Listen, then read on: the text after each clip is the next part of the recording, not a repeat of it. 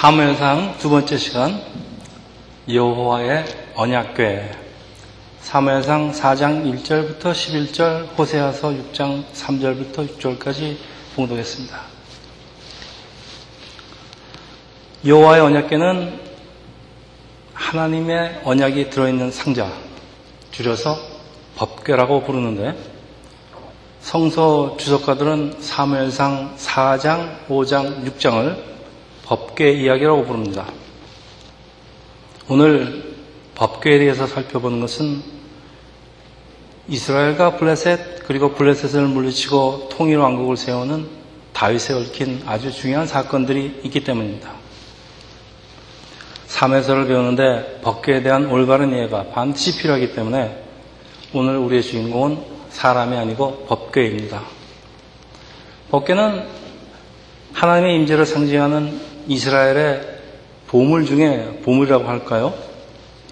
그 안에 십계명이 적힌 두 돌판과 이스라엘 광야에서 먹었던 만나를 남은 항아리 그리고 싹, 싹이 난 그 아론의 지팡이가 들어있다고 히브리서 9장 4절을 기록하고 있는데 이 법궤는 이스라엘이 출애굽해서 시내산에서 율법을 받을 때 만든 것으로 하나님과의 언약을 상징하는데 그래서 이스라엘에게는 이것보다 더 귀한 것이 없습니다. 이 법궤는 솔로몬 왕 때까지 예루살렘 성전에 보관이 잘 보관되어 있던 법궤가 돌연 없어지는데 언제 없어졌는지 왜 없어졌는지 어디로 갔는지 알 수는 없습니다. 그렇지만 잃어버린 법궤에 대한 그 많은 일화가 있습니다. 르어밤 5년에 이집트 왕 시삭이 쳐들어와서 이스라엘 성전 보물 창고를 털어갈 때 전리품으로 가져갔다. 혹은 이때 밀실에 숨겨졌는데 모래 폭풍에 매몰돼 버렸다. 또 혹은 BC 6세기경에 바벨론에서 예루살렘 성전이 파괴될 때 사라졌다.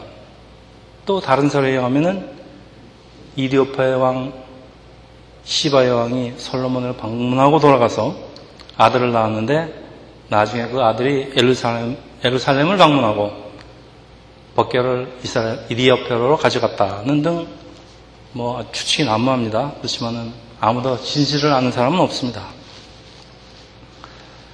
잃어버린 법궤의 추적자, 추적자들이라는 그 스티븐 스필버그 감독하고 해리슨 포드가 주연한 그 유명한 인디아나 존스 시리즈 1편 Raiders of the Lost Ark라는 영화 다 보셨죠? 이 영화는 유대 성서학자들의 의견과 또 이 작자의 그 상상력을 동원해서 만든 영화인데 이 주인공 인디아나 존스가 2차 대전 중에 법궤를 손에 넣으면 세계를 정복할 수 있다고 그런 망상을 가진 히틀러와 그 나치들과 치열한 경쟁 끝에 미국 국방성 창고에 보관되는 것으로 끝이 나지만 이거 물론 사실이라는 허구의 이야기입니다. 그 유대인인 그 스틸버그 감독은 성경에 관련된 영화를 많이 제작을 했는데 그 인디아나 시리즈 3편은 그 잔에 물을 부어 마시면 죽, 지 않는다는 전설이 있는 그 성배 그 예수께서 십자가에서 흘린 피를 아리마대 그 요셉이 받았다는 그 거룩한 잔, 그 성배를 찾아다니는 이야기입니다. 그래서 그 수천 년 동안 이 법궤는 성배와 함께 그 행방을 찾으려는 사람들의 그 최대 관심사가 되는 것은 이런 성스러운 물건을 가지면은 세계를 정복할 수 있다거나 또는 죽지 않는다는 등 사람의 그 아주 호기심을 자극하는 그 우상으로 변해버린 것을 잘 말해줍니다. 이스라엘이 우상을 만드는 목적은 하나님께서 들어주지 않으시는 세상 욕심을 이루기 위한 것이기에 하나님께서는 계명을 주시는데 제 2계명 너를 위하여 생기, 새긴 우상을 만들지 말라고 하십니다. 자, 출애굽급 출애굽기 37장에 의하면은 법궤는 화면에 네, 화면 참고하시기 바랍니다. 가로 112cm, 세로 67cm, 높이 67cm의 그 직육 면체 상자로 이스라엘이 광야를 하는 동안에 이스라엘을 인도합니다. 그 법계의 그 내구층에 달린 고리에 막대기를 끼워서 제사장들이 앞장을 서면은 이스라엘은 그 뒤를 따라가는데 말하자면 법계는 움직이는 성전입니다. 그 속에 들어있는 돌판, 만나, 안나의 쌍난 지팡이는 하나님께서 법계를 주신 이유를 잘 말해주는데 이 두 돌판은 십계명으로 하나님 말씀입니다. 그리고 만나는 광야에서 하나님께서 40년 동안 먹여주신 양식. 아론의 지팡이는 죽은 나무가지지만은 신기하게도 싹이 나 있습니다. 그러니까 하나님 말씀을 앞세우고 따라가면은 우리 사막 같은 세상에서도 이러한 양식을 주시고 죽은 나무에서도 싹이 나는 것은 이 부활의 삶을 상징합니다. 우리 두 번째 스크린. 이스라엘이 행진을 하다가 쉬어갈 때도 법궤를 진 한복판에 세우고 그 주위를 지파별로 뺑 둘러서 진을 쳤는데 이스라엘을 항상 인도하시고 함께 하시는 그 하나님의 임재를 상징하는 것입니다. 법궤는 광야에서 자라는 아카시아 나무로 만들고 황금으로 입혀졌는데 아카시아 나무는 결이 뒤틀려 있어서 널판지로 만드는 것이 대단히 어렵다고 합니다. 그 이스라엘을 상징하는 아카시아 나무는 여러분 쓸모가 없는 나무입니다. 그렇지만은 하나님의 말씀으로 연단의 과정을 거치고 성령의 정금으로 입혀지면은 하나님을 모시는 귀한 성전으로 거듭난다는 것을 잘 말해주고 있습니다. 그래서 신명기 31장 26절에 이 율법책을 가져다가 너희 하나님 여호와의 언약궤 곁에 두어 너희에게 증거가 되게 하라고 하시는데 하나님께서 이스라엘에게 법궤를 만들게 한 이유는 항상 곁에 두고 출애굽을 시키신 하나님의 역, 놀라운 역사와 그 하나님의 말씀, 율법을 자손 대대로 증거하고 말씀에 의지해서 그렇게 살아가는 그런 뜻이 있습니다. 자, 오늘 본문은 이스라엘과 블레셋 간의 전쟁을 기록하고 있는데 블레셋은 원래 터키와 그리스 사이에는 그 에게 바다에 살던 해양 민족 많은 학자들은 해적이라고 합니다. BC 12세기 말경에 이스라엘과 비슷한 시기에 이스라엘보다 조금 늦게 가나안으로 이주해서 가자 지역을 중심으로 해안가에 자리를 잡습니다. 이 철기 문명을 소유했는데 이 청동기 시대 말에 있는 이스라엘보다 훨씬 발달한 그 철로 만든 무기, 여러분 철병거 잘 아시죠? 철병거를 가지고 있기에 이 사사시대부터 끊임없이 이스라엘을 괴롭히는 이스라엘의 아주 강력한 적입니다. 오늘 본문에 이스라엘은 블레셋과 전쟁에서 3천명이 죽는 패배를 한 후에 이스라엘 장로들은 여호와의 법궤가 없어서 전쟁에 졌다고 결론을 내리고 실로에 있는 법궤를 가져다가 다시 싸우지만은 이번에는 3만 명이 죽는 참패를 당하고 법궤까지 빼앗기는 사건이 일어납니다. 자, 이제 이스라엘의 고민은 심각해지는데 도대체 이해를 할 수 없는 것이 법계를 가져오고 하나님이 함께 하시는 것을 확실하게 하는데도 불구하고 전쟁에 패인 것에 대해서 아주 심각한 신학적인 질문에 직면하게 됩니다. 자, 왜 하나님께서 함께 하셨는데도 불구하고 이런 일이 일어난지 여러분 무엇이 잘못된 것이라고 생각을 하십니까? 어떻게 보면 잘못된 게 없는 것 같습니다. 그런데 시편 기자는 하나님께서 진노하셨다고 합니다. 자, 왜? 이것은 이스라엘뿐만이 아니고 지금 하나님의 백성인 우리 크리스천에게도 똑같이 해당되는 질문으로 오늘의 숙제입니다. 본문입니다. 성경이 어느 전쟁에 대해서 언급할 때는 먼저 군사력과 전투 능력을 비교하고 기도원과 300명과 뭐 13만 명의 대결 뭐 이런 식으로 원래는 도저히 이길 수 없는 싸움이지만은 하나님께서 함께 하셨기에 이겼다. 라고 하는 것이 성경에 쓰여 있는 상례입니다. 그런데 이 전쟁은 어떻게 생각하면은 법계 하나님께서 함께 임재하셨는데도 불구하고 패했다. 그 반대입니다. 그러니까 오늘 본문이 말하고자 하는 얘기는 그런 얘기가 아니라는 얘기입니다. 지금. 근데 이스라엘은 당연히 이길 것으로 생각을 한 것 같은 이 전투에서 패배하는데 제가 3절을 제가 읽겠습니다. 백성이 진영으로 돌아오며 이스라엘 장로들이 이르되 여호와께서 어찌하여 우리에게 오늘 블레스 사람들 앞에 패하게 하시는가? 자, 이 장로님들이 머리를 맞대고 의논해 보니까 법계가 없어서 그런 것으로 결론을 냈습니다. 그래서 여호와의 언약궤를 실로에서 우리에게 가져다가 우리 중에 있게 하여 그것을 우리를 우리 원수의 손에서 구원하게 하자. 자, 전쟁을 다시 이기기 위해서는 실로에 있는 법궤를 전쟁터로 가져오는 것이 가져옴으로써 하나님의 임재를 확실하게 하겠다는 것. 그런데 이것이 잘못이라는 것입니다. 하나님께서 진노하신다는 것입니다. 무엇이 잘못된 것 같습니까? 자, 이스라엘이 자신의 힘으로 쉽게 이길 것 같으로, 이길 것으로 생각한 전쟁에 패배한 것에 대해서 그럼 먼저 회개해야죠. 회개하고 이번에는 하나님의 능력만을 가지고 싸워야 하는데 이 본문에 그런 말이 전혀 없습니다. 법계를 전쟁터로 가져오기만 하면은 하나님께서도 자동적으로 법계를 따라오시고 그러면 전쟁은 자동적으로 승리할 것이라는 생각입니다.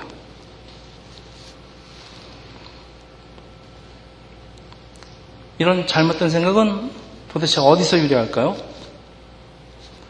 이스라엘은 법계를 앞세우고 요단강 갈랐으면 요단강을 갈랐으며 그 난공 불락이라는 여리고 성을 무너뜨리는 그런 역사가 있기 때문이지만은 이런 이적을 행한 것은 하나님의 능력이었지. 법계가 가진 능력이 아닙니다. 자, 그런데 시간이 흐르고 눈에 보이지 않는 능력의 하나님은 잊어버리고 눈에 보이는 하나님의 임재의 상징, 법계, 법계만 남아서 이스라엘의 우상이 되어버립니다. 여러분, 이 본문을 이해하기 위해서는 그 당시에 관습을 잘 알아야 됩니다. 그 당시 사실 그 이방 민족들은 우상을 부적처럼 가지고 다니면서 전쟁을 하다가 전쟁에 이기면은 상대편에 갖고 다니는 우상을 전리품으로 뺏어옵니다. 그리고 전쟁에 이겼다고 그러는 겁니다. 그러니까 이스라엘이 여호와 하나님과 우상, 우상을 동시에 섬기면서 우상 숭배에 젖어있던 이스라엘은 법계를 마치 이방 신들이 섬기는 우상의 하나로 만들어 버리고 가지고 다니면서 전쟁하겠다는 것입니다. 이번에는 법계가 없어서 전쟁이 졌다는 겁니다. 그러니까 법계를 이방인들처럼 승리를 보장하는 부족 정도로 생각을 한 것입니다. 하나님께서 진로할 만 하십니다. 자, 5절에 언약계가 진에 들어오니까 이스라엘은 큰 소리로 외치고 뭐 땅이 울립니다. 이 블레셋 사람들은 듣고 이스라엘의 신이 왔다고 두려워합니다. 8절 화로다 누가 우리를 이 능한 신들의 손에서 건지리요. 그들은 광야에서 여러 가지 재앙으로 애굽인을 친 신들이니 자 신도 아니고 신들이랍니다. 복수. 이 사람들이 하나님께서 삼일체 하나님이라는 걸 알 이유가 없는데 우상 신들의 하나라고 여깁니다. 이 출애굽 사건으로 블레셋 사람들도 여호와가 무서운 신이라는 소문을 들었는데 자기들이 섬기는 보다 섬기는 신보다 힘이 셀 것 같아서 그래서 두려워합니다. 그러니까 블레셋, 블레셋 사람들은 이 법계가 이스라엘의 법계가 전쟁터로 온 것이 마치 이스라엘의 그 무서운 신들이 온 것으로 생각을 하는데 이거는 우상 숭배자의 전형적인 사고방식이니까 뭐 우리가 관여할 문제는 아닙니다. 그 우상은 사람이 만든 것이기에 뭐 우상이 무슨 힘이 있습니까? 사람이 끌고 가면은 끌려가는 거죠. 근데 이스라엘은 무엇을 잘못 생각하고 있을까요? 자, 이스라엘이 출애굽하여서 법계를 따라다니는 것은 이스라엘입니다. 그리고 법계가 이스라엘을 따라다니는 것이 아닌데 실로에는 법계를 이스라엘의 필요에 따라서 자기 마음대로 전쟁터로 옮기는 것은 하나님 끌고 다니겠다는 겁니다. 뭐 하나님이 자기들이 만든 우상입니까? 뭐 그런다고 법계 갖다 놓으면 하나님께서 따라오십니까? 자, 이스라엘이 자기들이 하나님에 대해서 얼마나 잘못된 생각을 가지고 있는지 잘 알 수가 있는데 이거는 이스라엘이 가나안 땅에 들어와서 우상 숭배 문화에 완전히 젖어 버렸다는 말씀입니다. 자, 여러분 무엇이 잘못된 것 같습니까? 첫째, 필요에 따라서 하나님을 끌고 다니려는 생각. 둘째, 법계가 비록 하나님의 능력과 임재를 상징하고 있기는 하지만은 이들은 하나님의 실질적인 능력과 상징을 혼돈하고 있습니다. 자, 다시 말하면은 사람들은 십자가를 목에다 걸고 다니면서 십자가가 나를 지켜줄 것이라는 그 막연한 기대를 하지만은 여러분 목에 걸려 있는 십자가는 그냥 상징이지 능력 있는 거 아닙니다.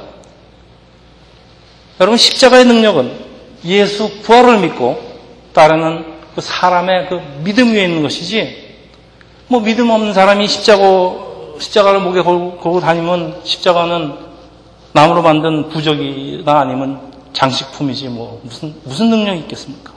아무 능력이 없습니다. 구절입니다. 너희 블레셋 사람들아 강하게 되며 대정부가 되라. 너희가 히브리 사람의 종이 되기를 그들이 너희 종의 종이 된 것 같이 되지 말고 대장부 대장부 같이 싸워 되어 싸우라 하고. 자, 참 이상한데요. 참 이상한 거는 이스라엘의 승리를 보장할 것으로 믿었던 법계로 인해서 오히려 블레셋 사람으로 하여금 단결하고 죽기를 각오하고 싸울 비밀을 제공하는데 누가 이길 것 같습니까? 이스라엘은 하나님께서 같이 하지 않으시고 브레셋 사람들은 대장부답게 싸우다 죽자고 덤비는데 누가 이길 것 같습니까? 결과는 이스라엘이 3만 명이 죽는 참패를 당하면서 거기다가 법계를 따라왔던 그 엘리 제사장의 두 아들, 그 불량배로 소문난 두 아들도 죽음을 당하고 법계도 블레셋에게 빼앗기게 됩니다. 계속되는 18장에 엘리 제사장은 두 아들이 죽었다는 비보보다도 하나님의 법궤가 빼앗겼다는 말을 듣고 충격을 받고 의자가 뒤로 넘어가서 목이 부러져 죽게 되는 비극으로 이어집니다. 자, 이뿐만이 아닙니다. 시아버지와 남편이 죽었다는 소식을 들은 그 엘리의 며느리가 갑자기 아이를 낳고 죽어가면서 하는 말, 우리 22절에 제가 읽겠습니다. 하나님의 괴를 빼앗겼으므로 영광이 이스라엘을 떠났다 하였더라. 자, 이 법궤가 이스라엘에게 얼마나 중요한 것인지를 잘 설명해 주시면은 여러분 법궤가 없어졌다고 과연 하나님의 영광이 이스라엘을 떠날 수가 있는 것일까요? 크리스천이 예수를 사랑하는 마음에 십자가를 항상 목에 걸고 다니다가 그 목걸이 없어졌다고 예수님이 나를 떠납니까? 자, 오늘 본문의 그 사람들의 발언은 우리에게 많은 신학적인 반문을 요구합니다. 이스라엘이 법궤를 빼앗긴 것일까요? 아니면은 법궤가 자진해서 이스라엘을 떠난 것일까요? 이스라엘이 법궤를 전쟁터로 가져옴으로 해서 하나님의 임재를 메이크 슈어 했는데도 불구하고 오히려 전쟁에 참패한 것에 대해서 본문은 이유를 밝히지 않고 있습니다만은 훗날 시편 기자는 이 사건을 회고하는 시를 썼는데 우리 성경은 성경을 풀라고 그랬습니다. 우리 성경이 침묵하는 거 시편 기자가 우리에게 힌트를 제공합니다. 시편 78편 58에서 61 제가 읽겠습니다. 그들의 조각한 우상으로 그를 진노하게 하였으며 하나님이 들으시고 분내어 이스라엘을 크게 미워하사 사람 가운데 세우신 장막 곧 실로의 성막을 떠나시고 그가 그의 능력을 포울하게 넘겨주시며 그의 영광을 대적의 손에 붙이시고 이 시편 기자는 이 사건의 문제를 이스라엘의 우상 숭배라고 선언을 합니다. 그러니까 법결을 가져온 것이 우상 숭배이기 때문에 하나님을 진노한다고 하시는데 여러분, 법결을 가져온 게 우상 숭배입니까? 왜? 그건 잘못 아닌데 법계를 마치 우상처럼 마음대로 끌고 다녔다는 거. 그리고 하나님께서 법계를 주신 정신을 잊어버리고 종교 의식을 행하는 것이 바로 우상 숭배라 그런 말입니다. 그러니까 알맹이 그 정신을 잃어버리고 껍질만 남은 종교의식이 바로 우상 숭배라는 말씀입니다. 사람의 필요를 채우려는 형식적인 종교의식은 오히려 하나님의 영광을 가리게 되니까 하나님의 능력과 영광을 잠시 적들의 손에 넘겨주셨다는 말씀입니다. 자, 우리는 이스라엘 사람들의 생각에 큰 잘못이 있는 것을 알게 되는데, 호세아 선지자는 이스라엘의 문제는 하나님에 대한 무지라고 선포를 합니다. 호세아서 4장 6절 내 백성이 지식이 없으므로 망하는도다. 법계를 주신 하나님의 뜻과 하나님께서 무엇을 원하시는지는 모르고 하나님을 앞서가며 엉뚱한 짓만 하다가 망한다 그런 말씀인데 이스라엘이 법계를 전쟁터로 갖고 온 그 의도도 나쁘고 방법도 나쁘다 그런 말씀입니다. 그러면 하나님께서 원하신 것이 무엇일까요? 그것이 바로 오늘 두 번째 본문 호세아서 6장 3절에서 6절 이건 제가 읽겠습니다. 그러므로 우리가 여호와를 알자 힘써 여호와를 알자 그의 나타나심은 새벽빛같이 어김없나니 비와같이 땅을 적시는 늦은 비와같이 우리에게 임하시느라 하니라. 에브라함아 내가 네게 어떻게 하랴? 유다야 내게 어떻게 하라? 너희의 인애가 아침 구름이나 쉬 없어지는 이슬 같도다. 그러므로 내가 선지자들을 그들을 치고 내 입의 말로 그들을 죽였나니 내 심판은 비처럼 나오니라. 나는 인애를 원하고 제사를 원하지 아니하며 번제보다 하나님을 아는 것을 원하노라. 여기 에브라임은 북이스라엘을 상징하고 유다는 남 왕국을 상징하는데 모든 이스라엘이라는 얘기입니다. 성경에서 이렇게 강조할 적에는 이건 온 이스라엘뿐만 아니라 오늘날의 모든 하나님의 백성, 크리스찬에게 하시는 아주 중요한 말씀이라는 말씀. 번제보다 하나님을 아는 것을 원한다. 번제가 뭡니까? 제사, 예배라는 종교의식을 하는 것보다 먼저 하나님을 알라는 말씀입니다. 하나님의 무엇을 알라는 것입니까? 형식적인 신화생활 하면서 세상 사고방식 쫓아 사는 것이 바로 우상 성기라는 그것이 바로 우상 숭배라는 말씀으로 자 이런 종교적인 의식이 이런 행위가 하나님의 인자를 불러올 수 없다는 사실입니다.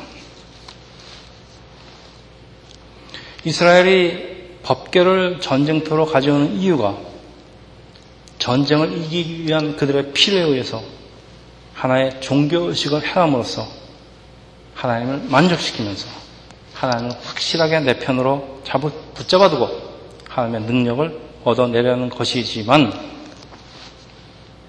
이것은 하나님을 너무도 모른다는 말씀입니다. 오늘 본문 두 번째 본문 하나님께서는 제사를 예배를 받으시는 것보다 하나님이 무엇을 원하는지 알고 하나님을 알고 하나님의 인애를 하나님의 사랑을 이웃에게 베푸는 것 더 원하신다는 말씀인데 이스라엘은 우리는 택함을 받은 민족입니다. 우리는 율법이 있습니다. 우리는 할례를 받습니다. 우리는 거기다가 하나님의 언약계까지 있습니다 하면서 그러니까 우리는 전쟁에 절대 질 수가 없습니다. 만일 우리가 전쟁에 졌다면 그것은 법계가 없어서 우리가 하나님께 드려야 하는 그 종교의식이 없어서 혹은 부족하기 때문입니다. 혹은 우리 기도가 부족하기 때문입니다. 우리 흔히 하는 얘기입니다. 우리 무슨 일이 잘 안 되면 기도 부족입니다. 자, 우리가 종교의식을 잘 수행함으로써 하나님을 움직일 수 있다고 생각한 것. 우리 전번 시간에 기도에 대해서 배웠습니다.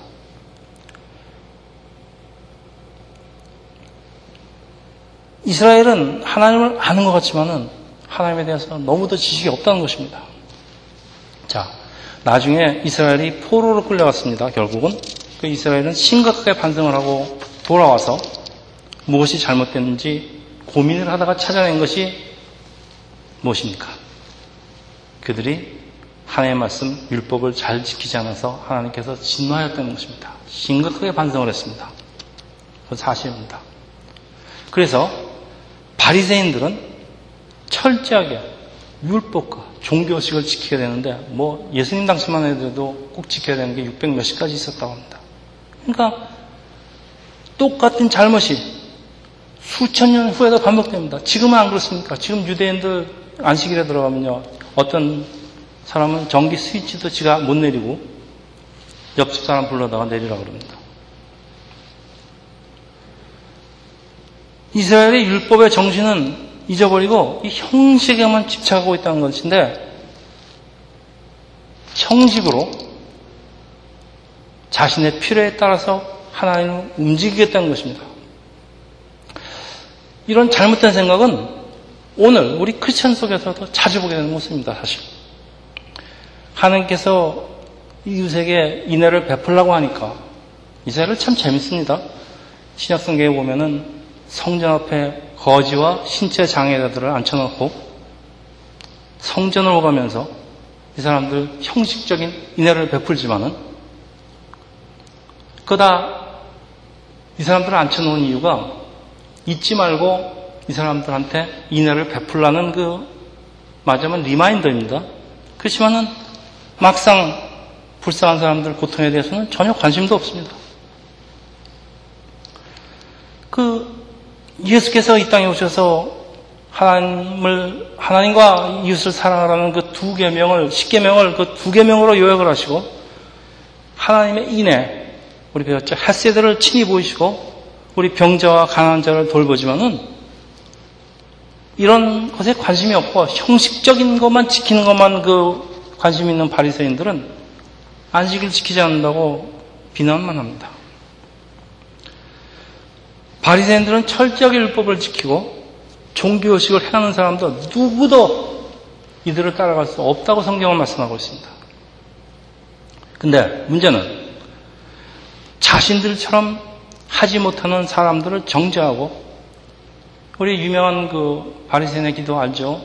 하나님 아버지 저는 일주일에 세 번 금식했습니다. 기도했습니다. 저 세리처럼 저 세리처럼 되지 않게 해주시면 감사합니다. 뭐 그러면서 자기 그 자기의 의만 내세웠는데 그 세리는 뭡니까?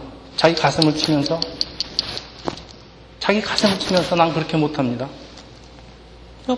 근데 그때만입니까? 지금 안, 지금 계속되는 사건 아닙니까? 이 사건.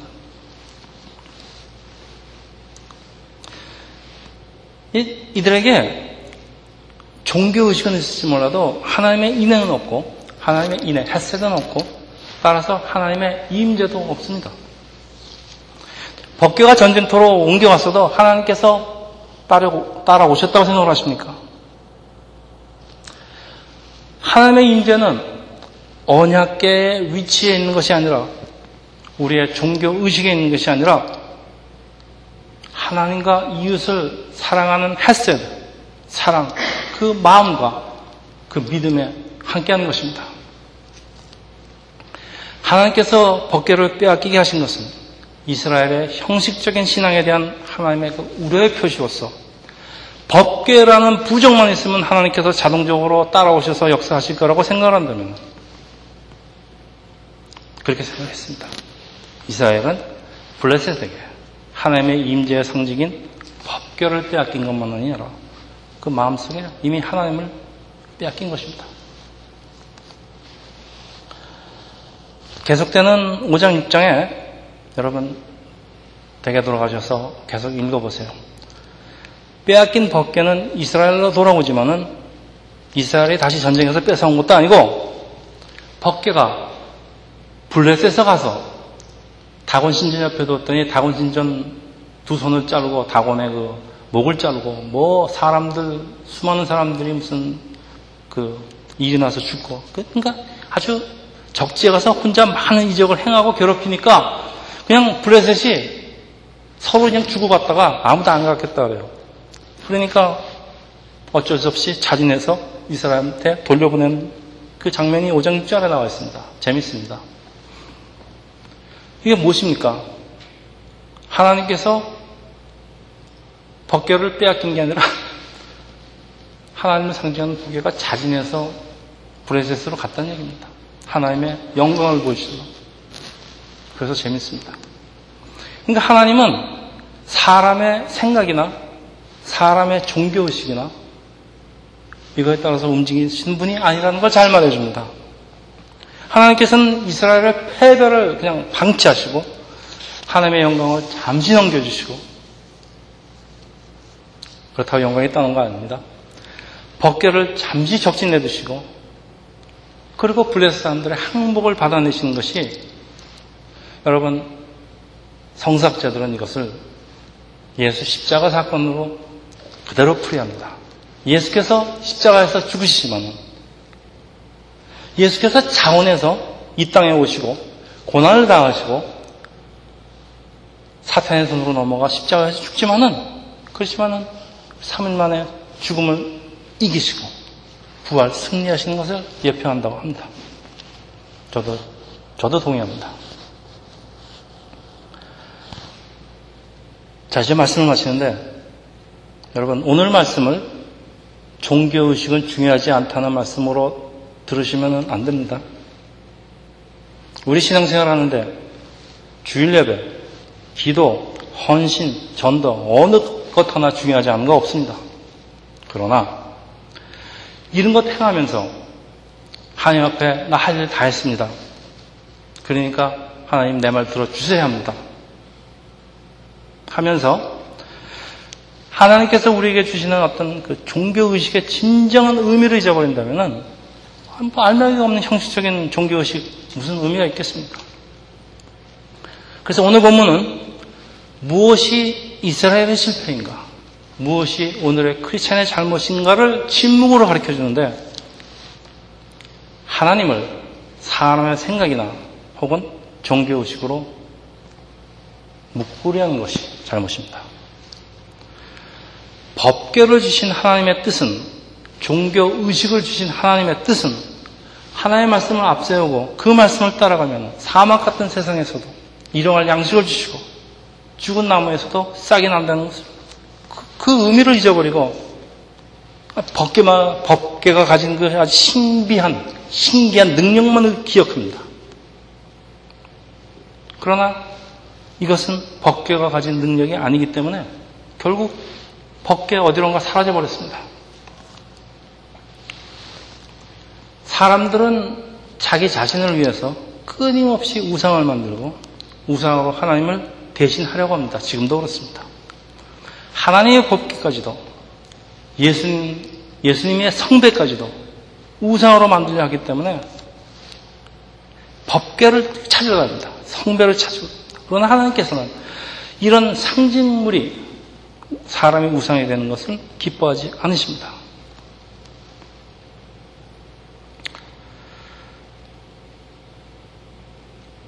사실 저도 법계 참 신비합니다. 그래서 아, 법계가 만일 사라지지 않고 이스라엘에 보관되고 있다면 또 그 안에 들어있는 그 신비한 그 만나 율법책 쌍난 지팡이. 아 이거 보면 얼마나 좋을까? 얼마나 내 믿음이 더 좋아질까? 하지만은 만일 법계가 정말 하나님의 이런 식으로 하나님의 영광을 세상에다 보일 수가 있다면은 법계는 부질되지 않고 지금도 남아있을 것입니다만은 그렇지 않기 때문에 없어지는 겁니다. 하나님이 필요 없으니까 없어지는 겁니다. 법계는 나무로 만들었습니다. 그것도 아카시아 나무, 뭐 금이 좀 칠해 있긴 해요. 그렇지만은 값비싼 보물도 아니고 하나님 임재를 상징하는 부족은 하나님의 임재를 상징하지만 보장을 하는 부족도 더욱더 아니기 때문에 사람들의 우상으로 변해버린 법계는 더 이상 존재 이유가 없습니다.